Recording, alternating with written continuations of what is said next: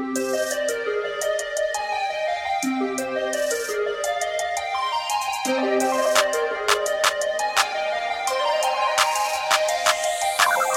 to episode 43 of Yinzers. No, I'm just kidding.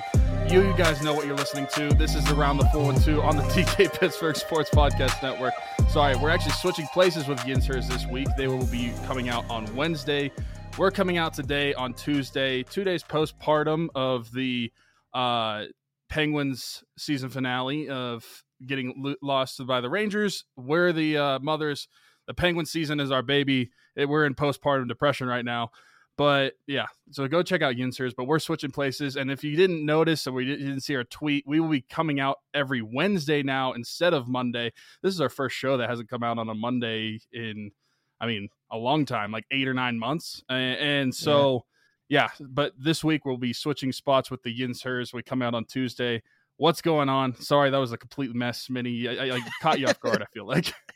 I was you said before I pressed record that you wanted to make a joke at the beginning, and I was like, I have no idea where. The, honestly, where my mind went to was the fact that my sister got married this past weekend, and I thought you were going to say Oh, something oh, about me oh. not being married and her being married.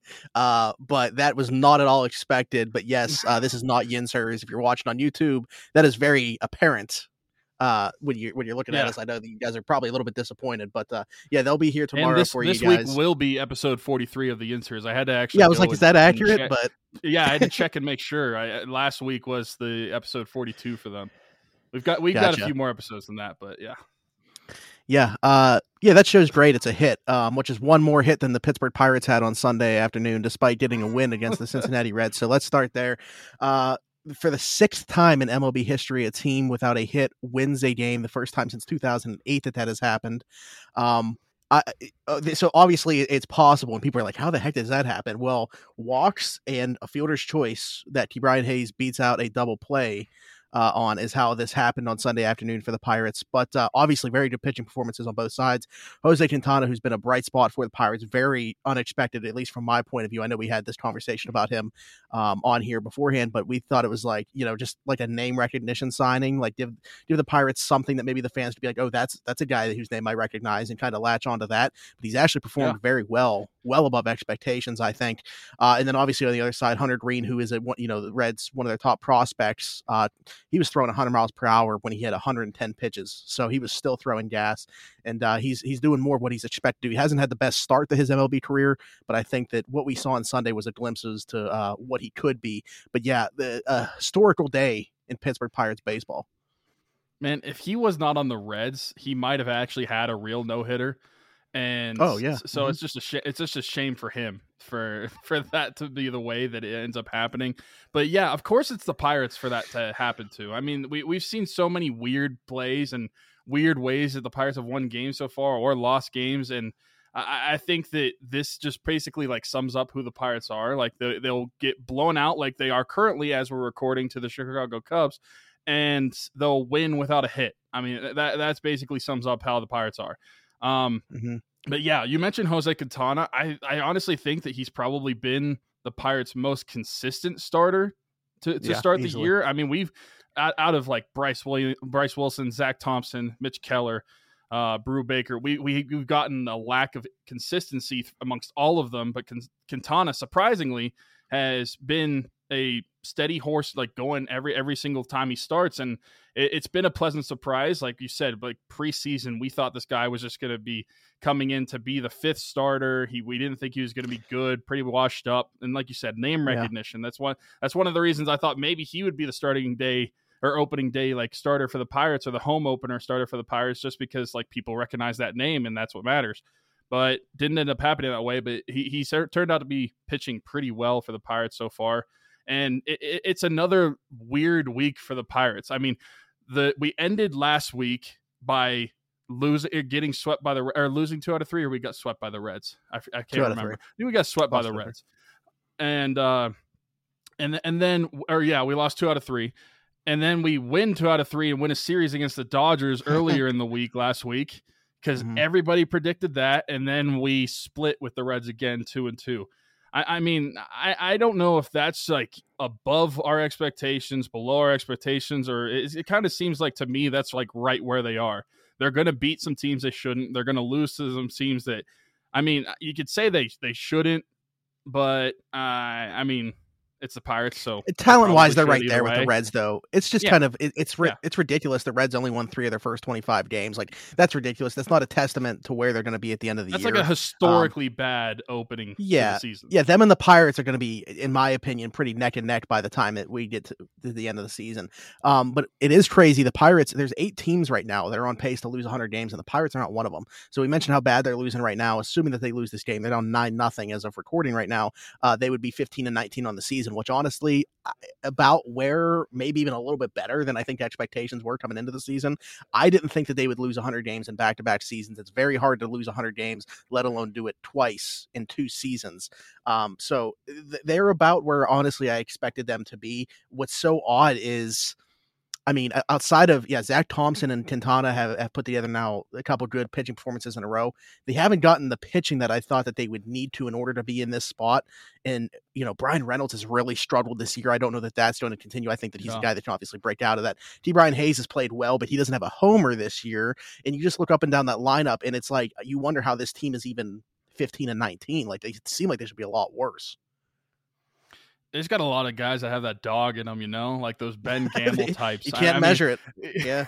you can't me- you can't measure that but uh, yeah I, I i just think it's it's uh goes to back to what we've said about the pirates so far like multiple times this year that they've got some guys that are willing to compete every game and they compete throughout the game no matter whether the score is 21 to nothing like that cubs game earlier in the season or if they're winning they're they're Let's willing to fight the entire time and uh, maybe that maybe like luck plays into it maybe some talent plays into it but i just think that there's there's going to be uh, a level of compete from this team no matter what and Mm-hmm. uh, I think that's the reason they're they're way, they are where they are and they're not where the Reds are. I mean, I don't I honestly don't know what's the differences between the Reds and the Pirates at least talent wise. Like the Reds have a couple good guys. I mean, the Pirates have a couple good guys. They each have multiple bad players, but for some reason the Pirates find themselves at 15 and 19 and the Reds are 3 and 25. It, it doesn't really make sense. They're probably similar teams. Like you said, they're probably going to end up very close together when it's all said and done. They might be fight, fighting for fourth or fifth in the in the standings. Maybe the Pirates find themselves a third. Who knows? Well, But- yeah, the Reds had a little bit of a run. They, they've played better, obviously, as of late, but they're still easily in the doghouse at 9 and 26, um, oh yeah, which a 257 win percentage, which is insane. But yeah, so they've what gone on a 7 and 3 or 7 and 2 stretch as of late, something like that. So they're playing better baseball. Uh, just a real quick roster note, though, until before we move on to talk about uh, the Penguins, they did uh, bring in a new catcher. Uh, Andrew Knapp was DFA'd, and they claim uh, is it Tyler? Yeah, Tyler Heineman off of waivers from the Toronto Blue Jays. Straight up, have no clue who this guy is. I I- if he's any, if he's even like a smidge better than Andrew Knapp, this was obviously a good move. But this just goes back to we talked about the lack of catching that this team has with Roberto Perez being out for a significant portion of time. Who knows if we're going to see him again in a Pirates uniform? Uh, you needed something else to go with Michael Perez, and, and that's just a horrible, horrible catching tandem. But it, it's, I guess, it's better than Perez and Andrew Knapp. yeah. Well, initially when I saw that they picked him up, the, the first thing that came to my mind is another man's trash is another team's treasure. I mean, it, that, I don't I don't know what we're gonna get from this guy, but it, it can't be much worse than Andrew Knapp. Might be even the same, but at that point, who really cares? DFA one, pick up another DFA player off another see if team. you can f- catch lightning in a bottle or something. Yeah, I don't know. Um, all right, but speaking of catching lightning in a bottle, uh, the Penguins were unable to do that for a full series with Louis Domingue. We did get Tristan Jarry back for a game seven. We did get Sidney Crosby back for game seven. We did get Rickard Rakell back for game seven. Unfortunately, it did not matter. The Pittsburgh Penguins fall in seven games to the New York Rangers, which I don't want to toot my own horn, was my prediction before the series started. But we're going to talk about that. We'll talk about a lot more. We're going to talk about what the team could look like for the 2022-2023 season. We'll do all that when we come back. This is Around the 412 on the DK Pittsburgh Sports Podcast Network.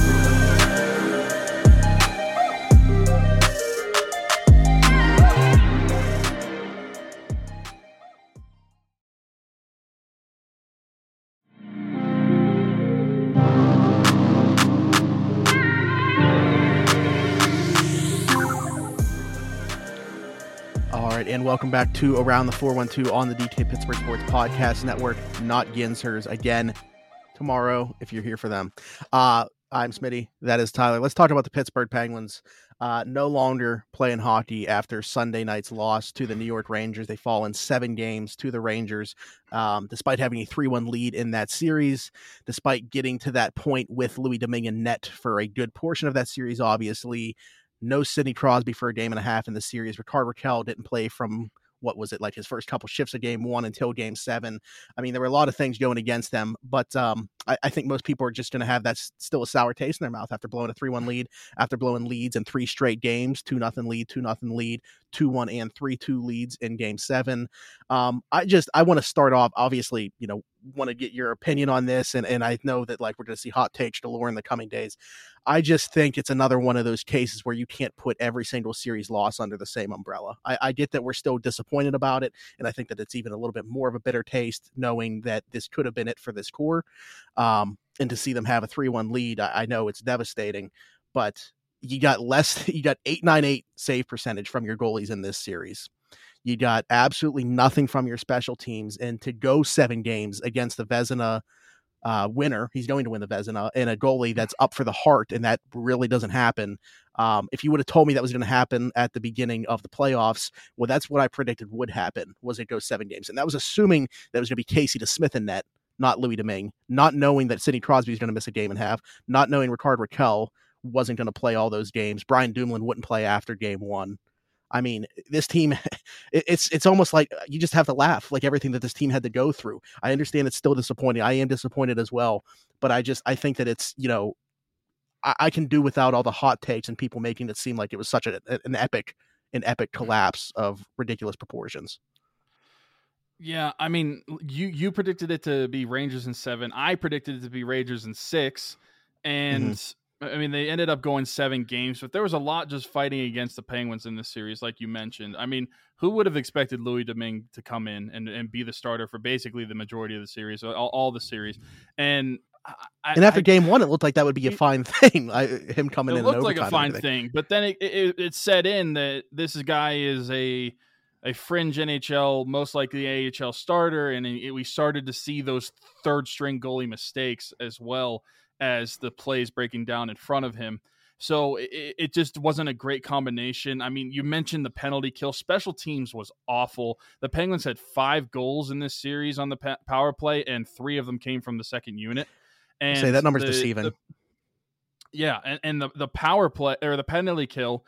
What happened from the end of the season to this series? They finished third in the NHL they were 85%, and in this series, they were 67%. They they were yeah. five of 15 on, on on power plays for the Rangers. That's unacceptable. That's not what we've seen from the Penguins this year. Yeah, I'll I'll tell you what. a bit. Not that I not that I wouldn't do the trade over again. Zach Aston Reese is a big reason why that penalty kill was as good as it was for a majority of the season. Um, that number obviously wasn't going to drop as far as it could have because of you know, there was only what a couple weeks of the season left by the time the trade deadline rolled around and Zach Aston Reese was dealt. But he's yeah. he was missed, I, I, think, a lot, especially in this series, and I think that it showed up.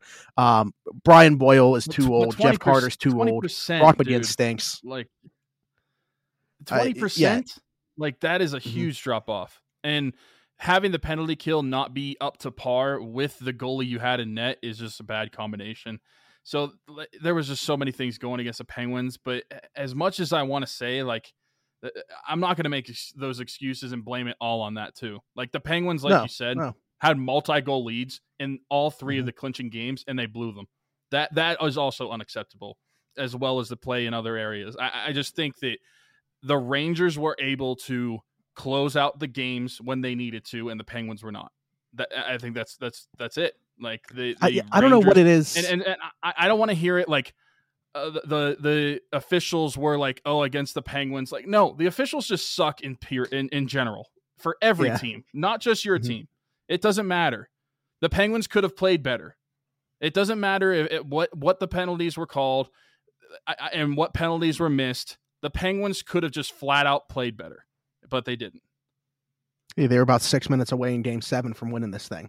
Um, but yeah, I, I think that uh, you know, uh, I mentioned Zach Aston Reese being a big thing, but the Penguins dominated the series obviously at 5v5. But the biggest thing to me, and this goes back to the regular season, the first two or three shifts, sometimes even the first shift, right after scoring a goal, I don't know what it is uh, uh, about. The, they just get hemmed into their own zone that first or you know those first couple shifts after and then a lot of the time they give up a goal. I mean how many times did we see the rangers in the playoffs or even like i said going back to the regular season the opposing team strike back within the first minute of the penguins scoring that became a pattern the last month and a half of the season we saw that yeah. multiple times throughout, the and that's something that's so hard to identify why. Like, like there's really nothing that I, I think that you can pinpoint that to. Like, what what exactly is the reason? Because it's not always like the same line that's being deployed or anything like that. I, I don't know how to figure out what the issue is there.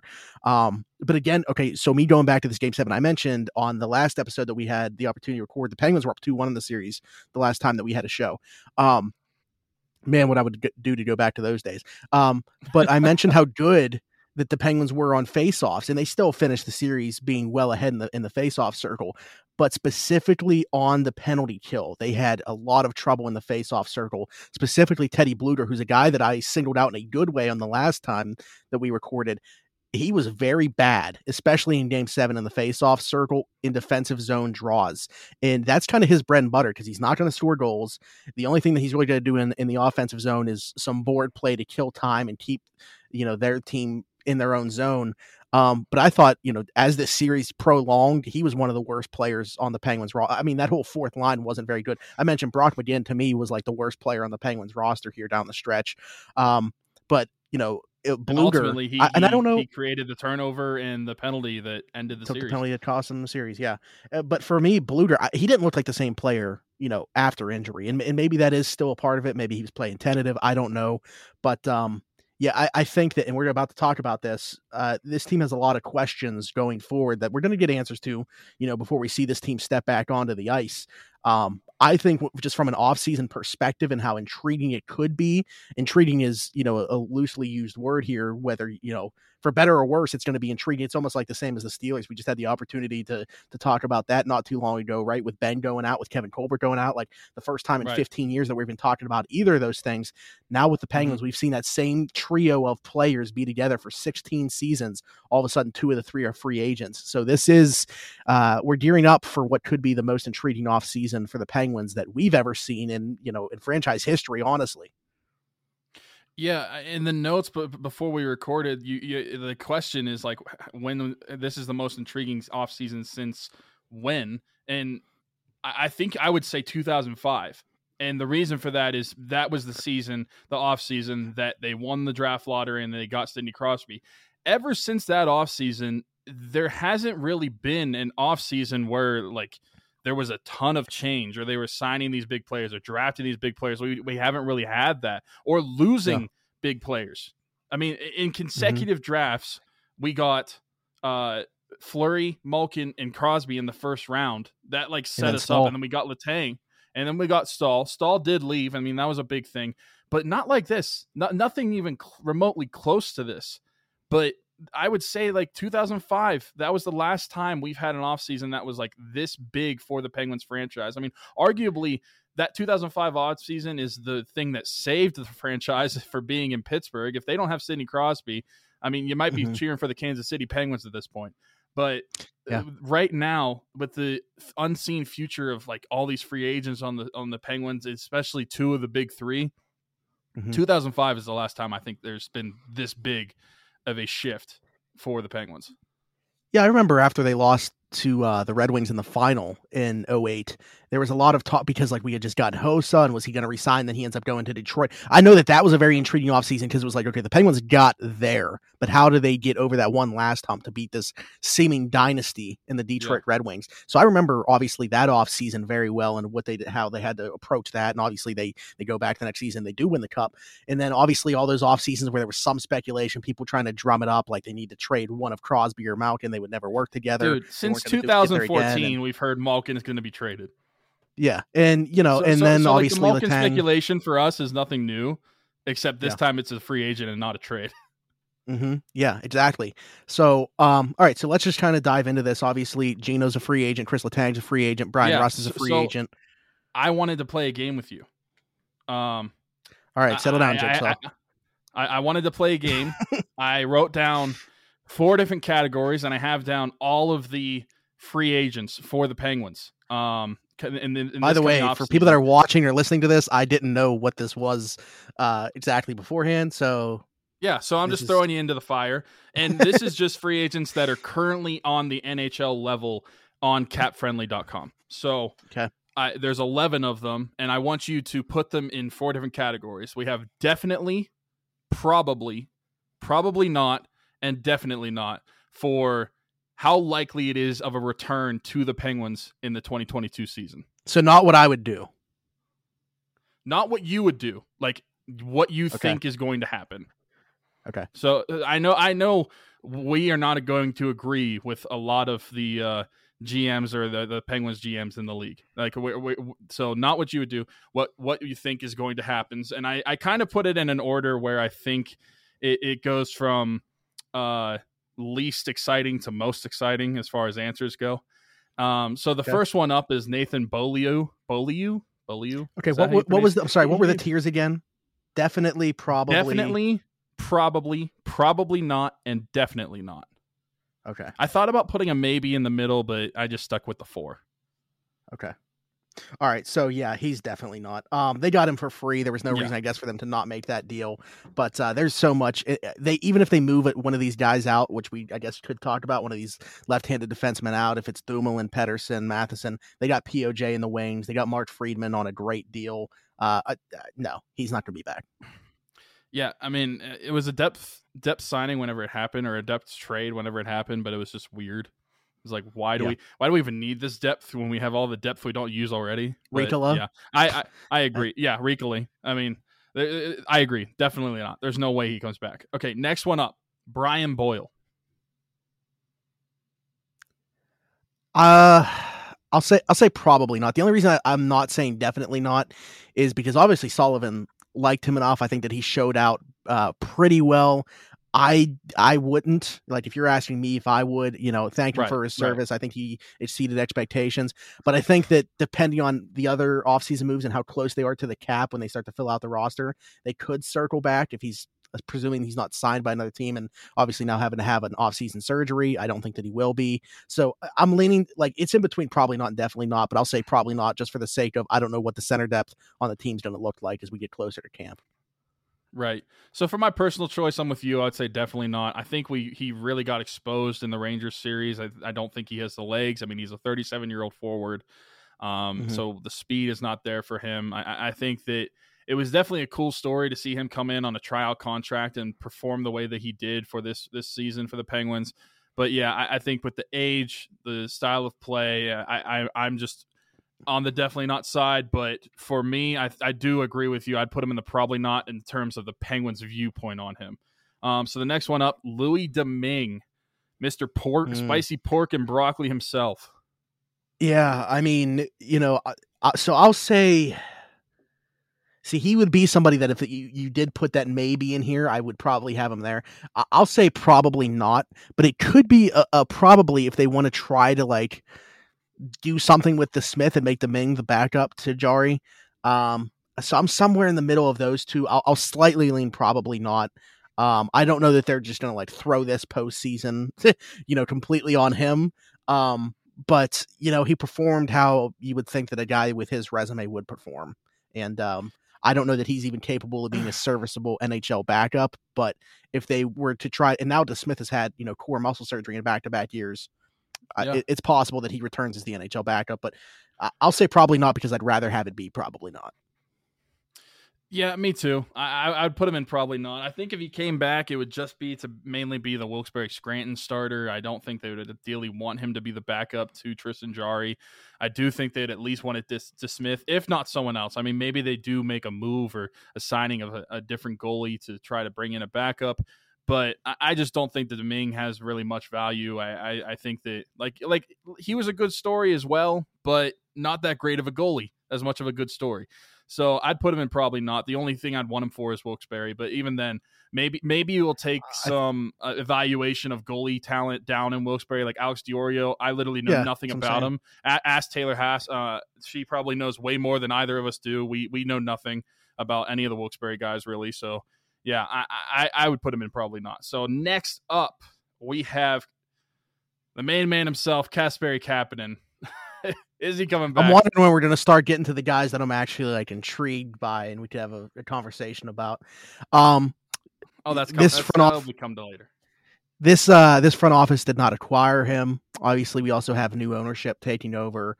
I don't think that he did enough. He he performed uh decent for a couple of games in those playoffs, but then again down the stretch he was kind of invisible again and brought Game down and Gino's seven. line in that really game six anything. and seven.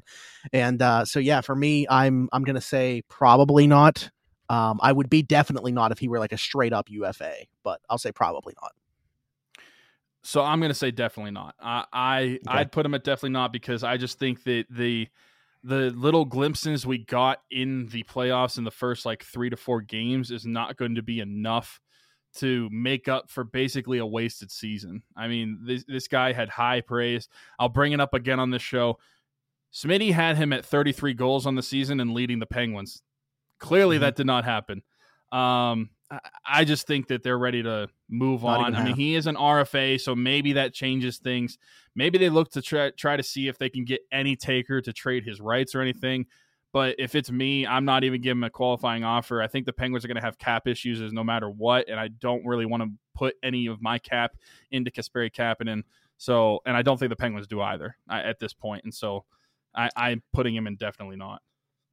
All right. Next up, I, I think this is where we start to get a little more intriguing. Uh, I have Danton Heinen up next. I'm going to say probably. I think at one point, you know, we talked about this. I felt like he was kind of in Sullivan's doghouse, but he's kind of like, other than playing center, one of those Swiss Army knives that like Sullivan always loves to have on the roster.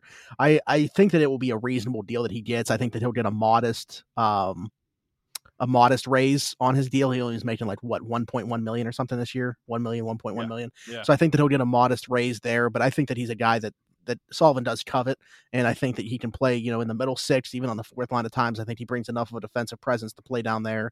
Um, but honestly, I, I like him better as a second or third line wing, um, and I think that he's capable of doing that. So I'll say probably. I'm not going to go as far as definitely, but I'll say probably for Danton Heinen. I'll say probably too. I I liked what he, we saw down the stretch from him. I, I think that overall in the season he had a pretty good season, and I I do I do agree. I think that second the third line wing is where he fits the best. I mean, he had 18 goals on the season. He added uh, what would he have one goal in the playoffs, or am I thinking wrong? Um, He had two at least. Two. Where, Well, he's- come yeah, on, he's- NHL. He scored in Game Seven, yeah, but he three. also had He the game three. winner.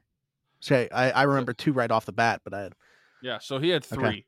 Uh, I, I would put him in probably. I, I think that he's one of those val- depth value guys that they're going to need um, to retain. I mean, maybe they give him a, another one year deal, two year deal, maybe. I don't know. Uh, it's I, I don't see them giving him like a longer term contract, like a three four. No, but I think that there are going to be other suitors that they're that they're going to have out there. So that's why I think he gets a modest raise. But at the same time, I really think that he liked playing in Sullivan's system. You know, he kind of rebounded here from playing in Anaheim. Mhm. So I don't think he's necessarily chomping at the bit to leave Pittsburgh either. Yeah, for sure. All right, up, up next. This is a very uh, I feel like controversial one for the fan base. Evan Rodrigues. Uh, this is my first definitely.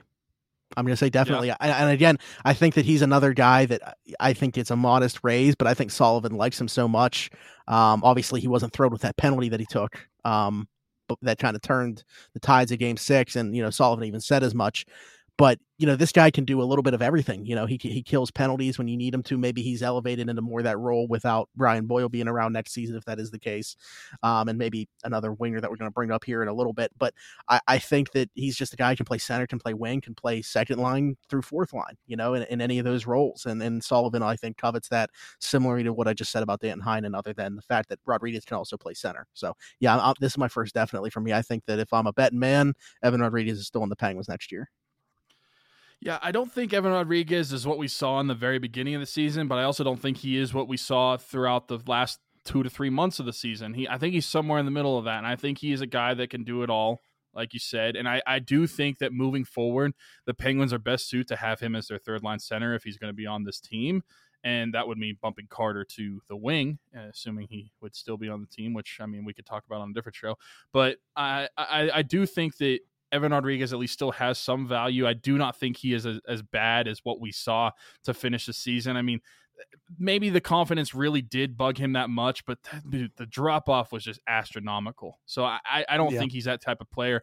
I do think that he's going to be back, and I, I do think part of that is because Sullivan likes him. Sullivan has players that he just like really likes and likes to keep around. And for a while, Dominic Simone was that player. Uh, and uh, coincidentally enough, a lot of people were relating Evan Rodrigues to Dominic Simone going down the stretch of the season. So that to me, that is a key that he's going to be back for the Penguins. And you said he, you think he gets a modest raise. What do you think is a a, uh, significant raise for him? I mean, he's at one million right now. So do you think yeah. he goes up to two and a half, three? Like, what are we talking? I was just say two point two five. I think that you're going to have another team or two that maybe could, you know, try to kick the tires on him. But again, he's another guy that I think just would rather stay in Pittsburgh, whether whether or I'm sorry, rather than make a couple hundred thousand dollars more. Um, so uh, yeah, I, am looking at like maybe a a two year deal, not quite five million dollars, maybe in like four and a half, four point seven five range. Okay, now we're moving on to a, another goalie, one we lost early in the this playoff run. Casey DeSmith, do you think he is back? yeah, this would this would be again, you know, if, if we had those those five tiers, I'd probably say maybe. Um, yeah, I'll say probably. Um, the only thing that like I'm is hanging me up is this is now back to back years where him being injured um, has really changed the course of of what they've got in goal. Um, because they would have loved mm-hmm. to have turned to him last year uh, instead of Jarry with Jarry faltering in the playoffs. And this year, I I I, I can't guarantee that it doesn't go seven, but I think even with DeSmith and net, the Penguins are able to wrap up this series against the Rangers.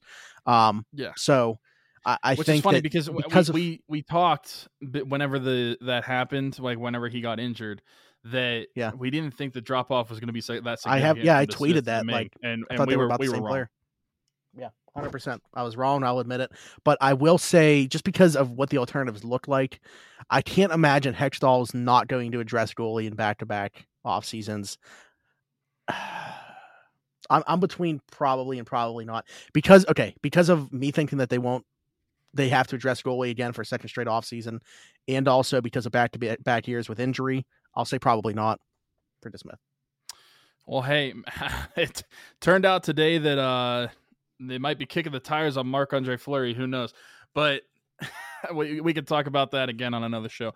But uh, I'm going to say probably just because I feel like we if you would have asked me this in January, I would have said heck no because of the the play of DeSmith was so bad. But I think he really mm-hmm. turned it around after like late January on. He did he was a really good backup goalie, like honestly one of the better ones in the league probably at that mm-hmm. time. Mm-hmm. And I just don't think there's any goalie like that's down in Wilkes-Barre that's ready to come up. And backup goalie to me is like one of those awkward positions where it's like, how do you fill it in the off season. I mean, there's not really a lot of like coveted free agents that are going to be backup goalies. I feel like, and you, like, what do you trade for one? Like, eh, I, I like think that we're going to see. Position. Yeah, I think even we saw Jarry play a lot this year, and I think you know, I, I would rather that not be the case, even though I love the guy. I think in this yeah. case, especially with goaltending in this league now, less is more. You're gonna get more out of him when you when you limit those games. I want them to have that one A one B. So I'm not looking for a guy that is like I'm viewing as like a backup goaltender. I'm looking for a guy that's playing nearly the same amount of games as Tristan Jarry. Yeah, and still to me that's tough. Like how many it of those are there? Yeah that aren't that aren't. And I wouldn't even roll. But they're going to have, you know, I, I, don't know how how much of this is going to come true. You know what we're saying on here, probably probably not with these guys. But assuming they didn't right. bring any of them back, they got thirty million dollars. And I and again, Hextall knows how important goaltending is. I think, being that he has that background, and I just I cannot see them not addressing goalie for a second straight season. And I'm not just saying free agent. I think that they could look to maybe maybe that's where we see one of those left-handed defensemen. It's like the same conversation we had last year. Maybe that's where we see one of those left-handed defensemen offloaded is to bring in a goaltender. Right. All right, moving along. I'm gonna I'm kind of gonna lump these two together because I think one depends on the other, and okay. it's gonna be Bryan Rust and Rickard Rakell. Bryan Rust. I, I mean, I'm I'm teeter tottering here I'm I'm gonna say definitely not. I, I, I truthfully think this is his shot to really get paid. He's been playing on a discount his entire tenure here in Pittsburgh. Uh, this is his shot to finally get the bag. I mean, it's been linked to Detroit, basically going back to last offseason if the Penguins were to try to unload him um, as a you know and get something for him as opposed to just losing him in free agency. I I think that this is his shot to finally get paid, and I think he does so. I'm not guaranteeing he's going to be Detroit, but you know I think that he could get like nearly like a Zach Hyman deal, and there's no way the Penguins are giving him that. If he comes back on a discount again, I mean, God bless him, but uh, I, I I don't see it happening, and I can't fault him for not doing so. Uh, and then to turn off of that, Rickard Rakell for me is is a probably. I think that, that with what they got for him, I know that the Penguins as a whole, and I understand they have a new management, new ownership, and stuff. You're not trading away guys assuming that they're a rental. I think that they're going to do everything they can to retain him. I think that the results showed enough. Um, for that to be the case. I think anytime a guy is a rental, it's either because they didn't perform once you traded for them and you want to cut bait, or I mean, you your cap situation is so terrible, and the Penguins have the money right now. I mean, at least right now, before they re-sign the guys that we're talking about, Rickard Rakell, if if they want him to be the priority, he absolutely can be. So I'm going to say probably.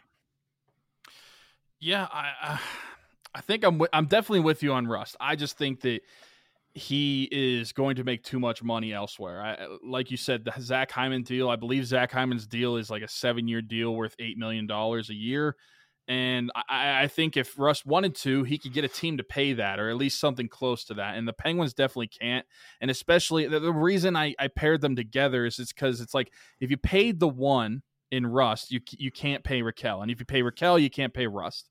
You kind of have to pick your own poison there. And not that mm-hmm. it's either one's poison. They're very both very good players, but you're going to lose the other one if you sign the other.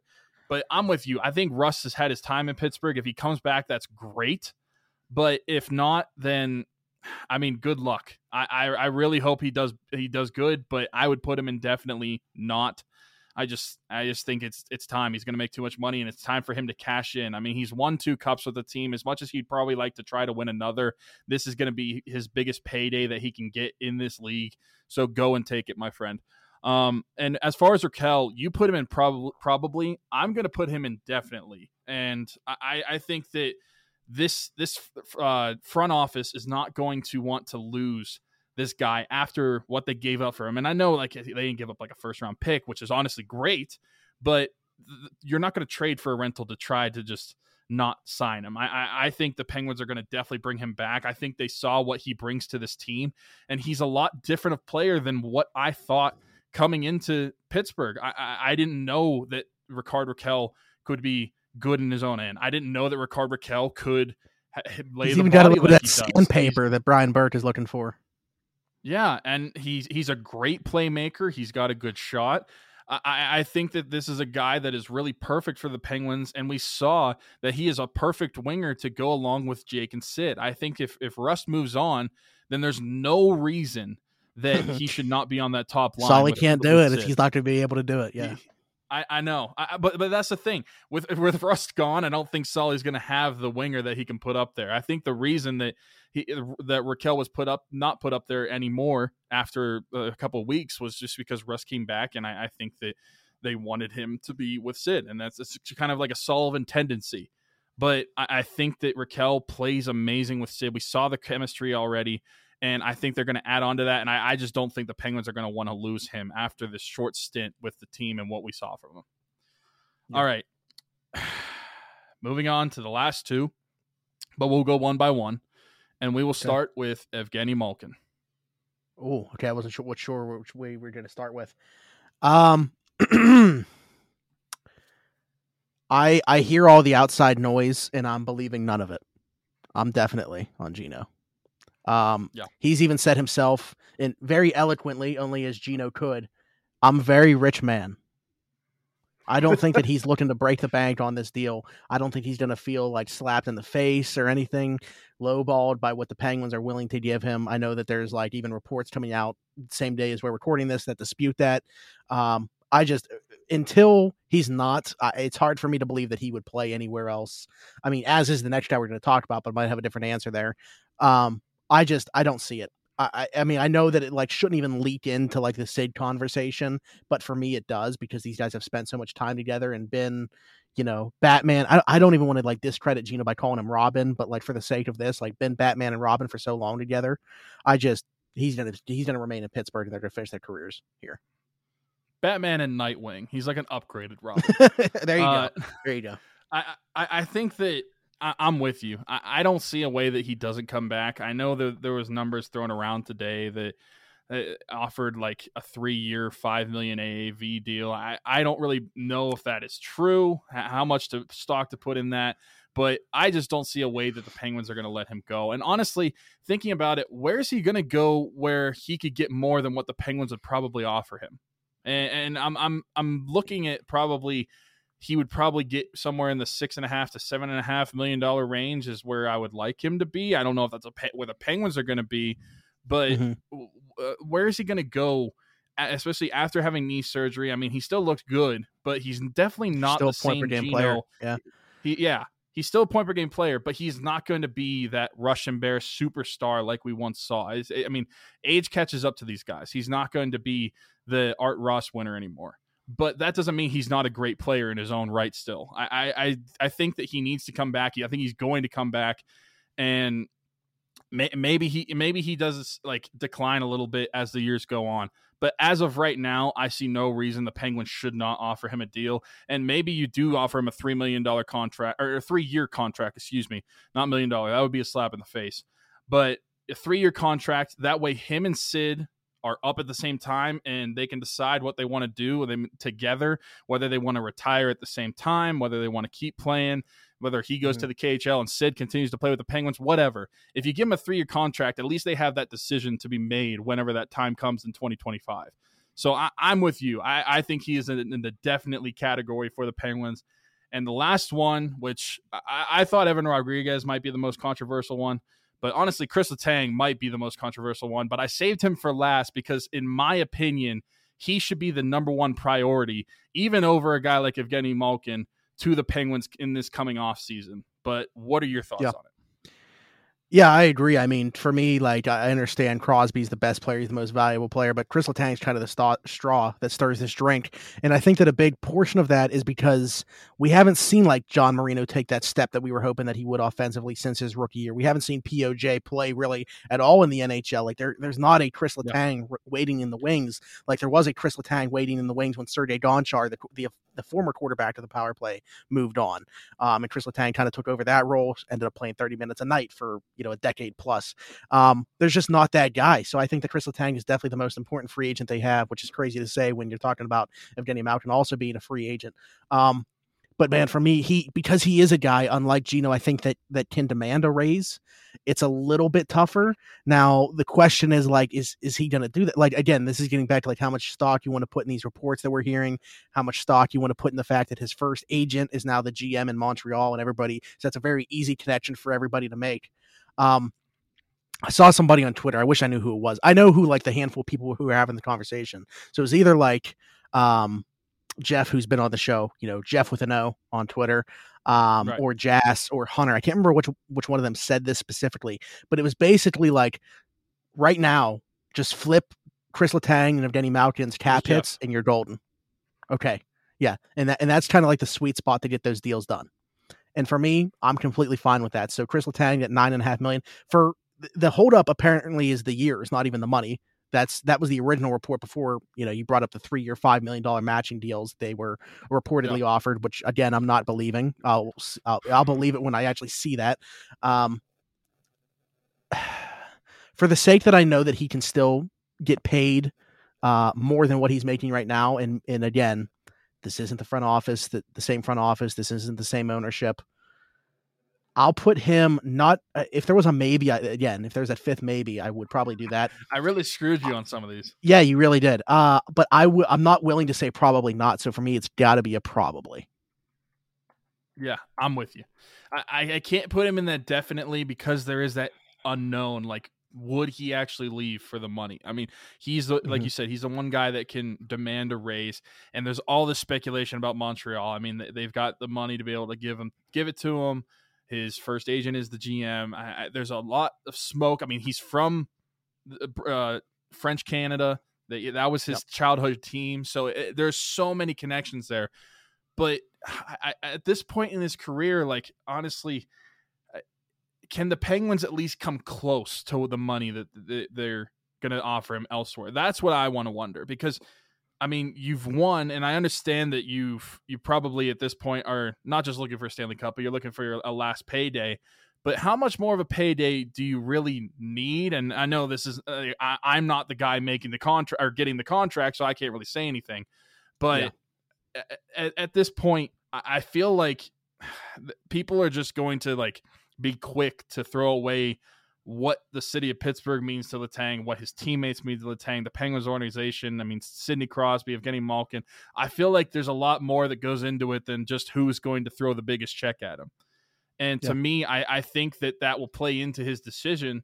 And I, I think that if the Penguins can come close, maybe they don't make make it to nine and a half, but maybe they do like eight and a half or nine.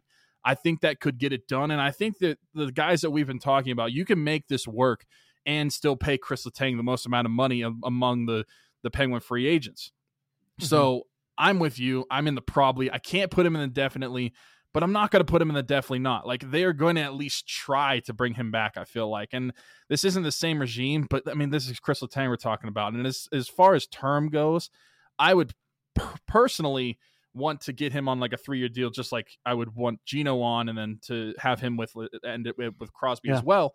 But if if you want to throw in an extra year, like if he wants an extra year, four year deal, maybe that fourth year turns out to be really bad play wise versus the money. But at that point, who cares? I mean, he, they're at the tail ends of their career. What are we getting from these guys? How good are the Penguins at this point? We don't know. That's all like in the future. So if he wants an extra year, who cares? Just give it to him. I, I think that people make it seem so easy to replace Chris Letang, and not just because of like the the minutes he made, eh, plays. I mean, he doesn't play like the 30 minutes like he used to, or at least got close, but still like 25 minutes a night. That's that's not easy to replicate. The offense is not easy to replicate, and as as much as people would want him to score more goals, like, I mean, he had a career year offensively this year.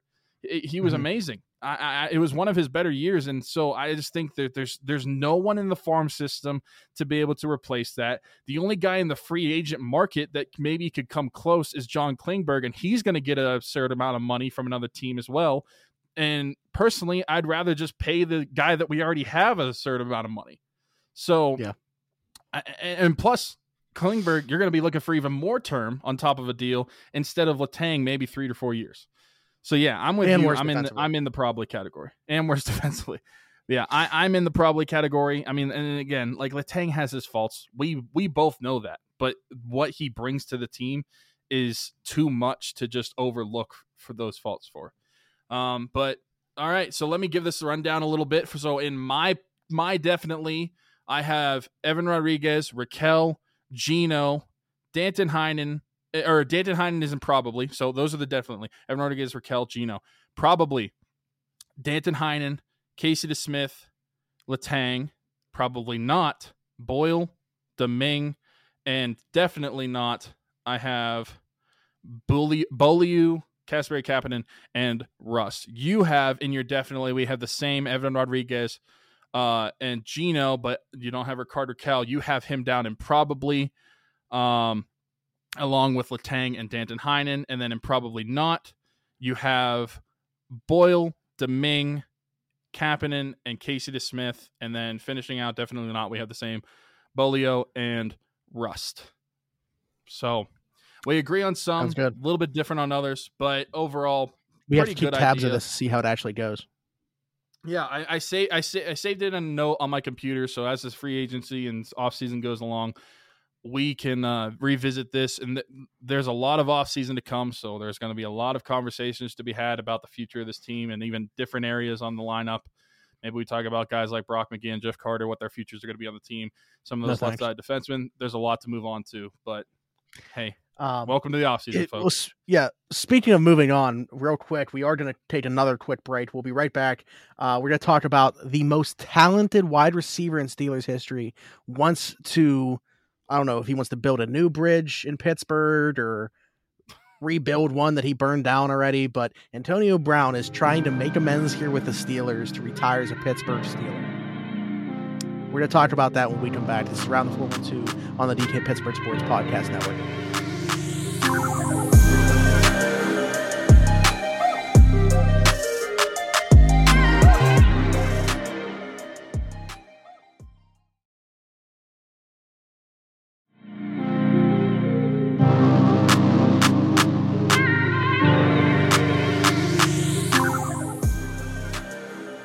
Right, and welcome back to Around the 412 on the DK Pittsburgh Sports Podcast Network. Again, not Yinzers. You got to wait another day for that.